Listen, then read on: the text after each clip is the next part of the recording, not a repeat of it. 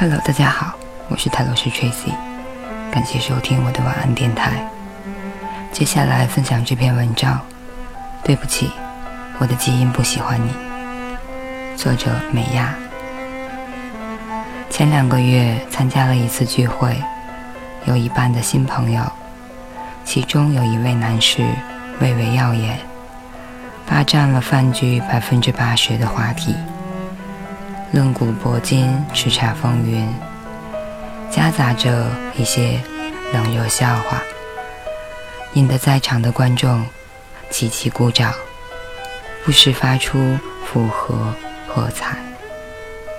只有我一个人蜷缩在饭桌的一角，冷静地吃着我的三文鱼。兴致高潮处，捧场性的跟着微笑一下。再低头冷静地吃金枪鱼。结束后，残疾儿的朋友数落我：“你怎么回事儿？本来介绍给你认识的，大媒体人，经验丰富，人也很好，你干嘛黑头黑脸？微信也没加吧？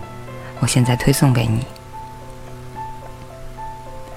我想了想说：“谢谢你的好意，我的基因不喜欢他。”朋友冷笑道：“多大了还这么任性？基因不喜欢的，生活中还有工作中不要夹杂那么多的个人情感。你这样永远只能做七二四线。”当我还是要四四八线时，我倒是个非典型性的强迫症，映射到生活的诸多方面，就是衣服可以乱丢，工作不可拖沓。钱可以乱花，时间不可虚度，自己可以委屈，别人不可怠慢。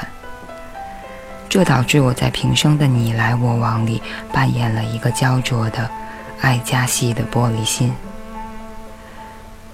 伴随着别人的眉眼微蹙，我就跟着节奏，心里咯噔一下。说的话对方没接茬，就会在心里翻来覆去的扇自己耳光。你又说错话了。别人回复的评论冷淡无表情，我有猜测，是不是最近得罪他了？我力求完美，希望周遭的人都对我夸赞有加。我也理所应当认为，朋友多了路好走。这些敏感至微会给我带来友善的点赞。人们纷纷奔走相告，他体贴入微，情商高，是个素质不错的好基友。当然，这种面面俱到里，从来没有考虑过自己的真实感受。有一个圈子里的朋友，大家都很喜欢他，因为他热心仗义、豪爽大方，像大哥一样照着身边的朋友。这样的人，我自然也想跟他成为好朋友。但总觉得和大哥之间有一些跨不过的交流障碍。他说的笑话我听不懂，他也嫌我聚会时总是高浓度的沉默，并不是我想沉默。当他说整容的女人都是丑逼，我老婆好难伺候，好吃好喝供着她，她闹着非要出去工作，或者。朋友不就是随叫随到，两肋插刀吗？当他说这些时，我只能怯懦地腹诽一番，然后努力微笑，沉默应对。直到有一次我们一行下午茶，我刚要开口点东西喝，大哥抢先和服务生说：“给他来杯橙汁儿吧，健康又没用，别喝什么咖啡了，服用风雅又不健康。”我捏着橙汁杯，望着窗外人来人往，耳边的谈笑风生、背景声，振聋发聩的，让人烦躁。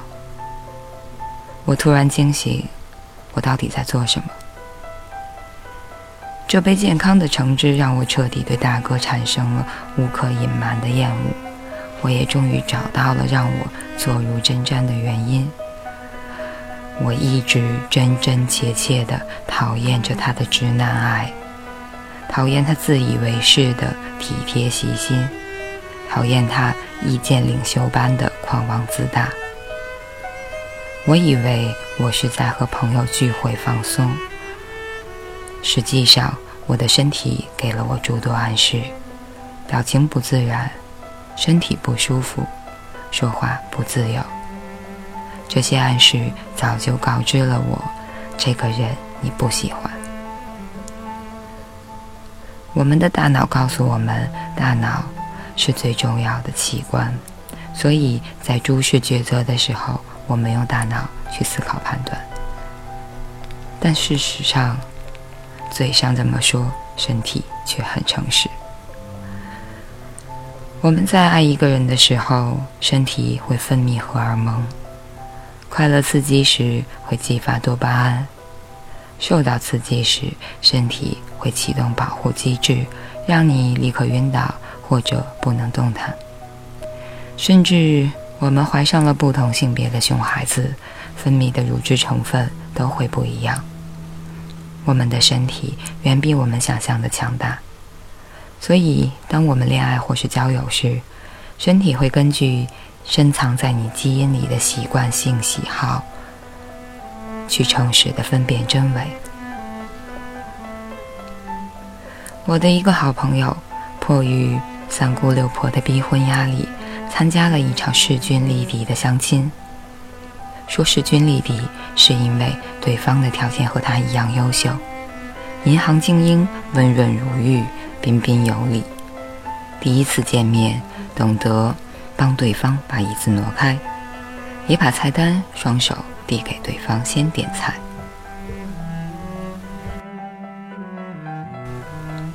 第一次见面，气氛还不错。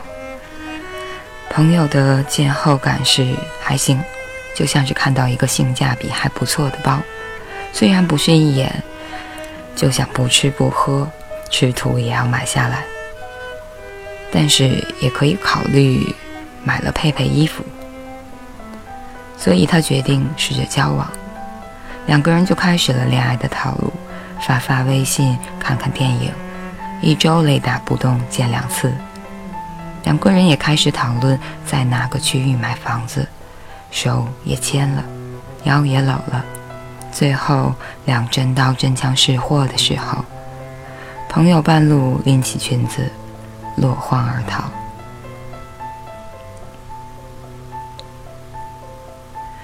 我看热闹不嫌事大，我说：“你们不是都准备好了吗？你半途而废，这可怎么行？”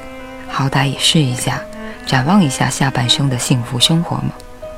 基友说：“我也不是什么守身如玉，但是看着他的脸靠得那么近，别说紧张兴奋了，我只想大巴掌呼上去。他确实很好，是个不错的结婚对象。现在这种局面就很尴尬了，我该怎么办呢？”我说：“不怎么办。”就静止在最后一类好了。你身体都抗拒的人，你使用了再多的情商和技巧都是徒劳。试想一下，你的大脑和身体分裂成两个水火不同的阵营。婚姻那么长，你每天都面对一场纠结的内部斗争。嘴巴说爱他，他碰你一下就一蹦三尺远，像不像个神经病？很多时候，我们安慰自己，不能拿第一次见面的感受武断的对一切盖棺定论。感情都是培养的，但是随着时间的推移，奈何如何自省，都不会找到出路。对方再多的嘘寒问暖，看起来都像是无谓的做作，无非是给我们的感觉叠加了更多的论据而已。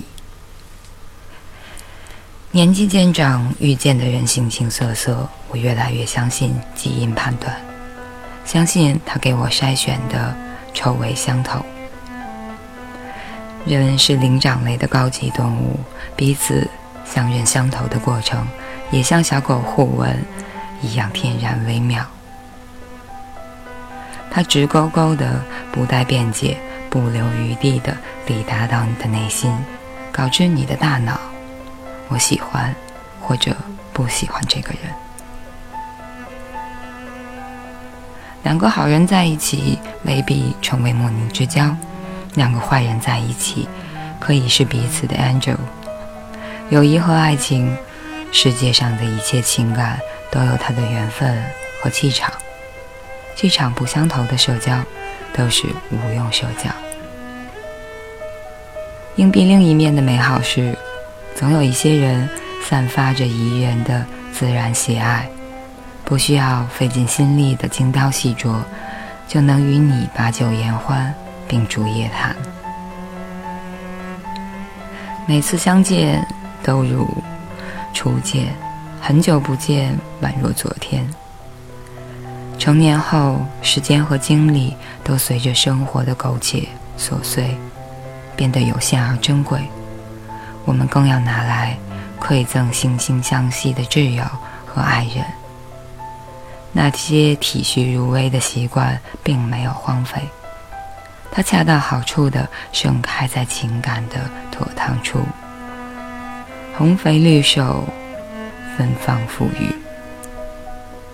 爱的作用是相互的，也有一些人，即使你喜欢他，他却对你不冷不热、不痛不痒。那么很显然，他的基因不喜欢你。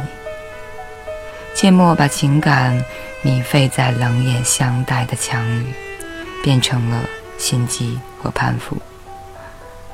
对于那些基因不来电的人，相逢淡然一笑，就是彼此。给予对方最礼貌、最伟大的尊重。以上就是这篇。对不起，我的基因不喜欢你。感谢大家收听，我是塔罗斯 Tracy，晚安，好梦。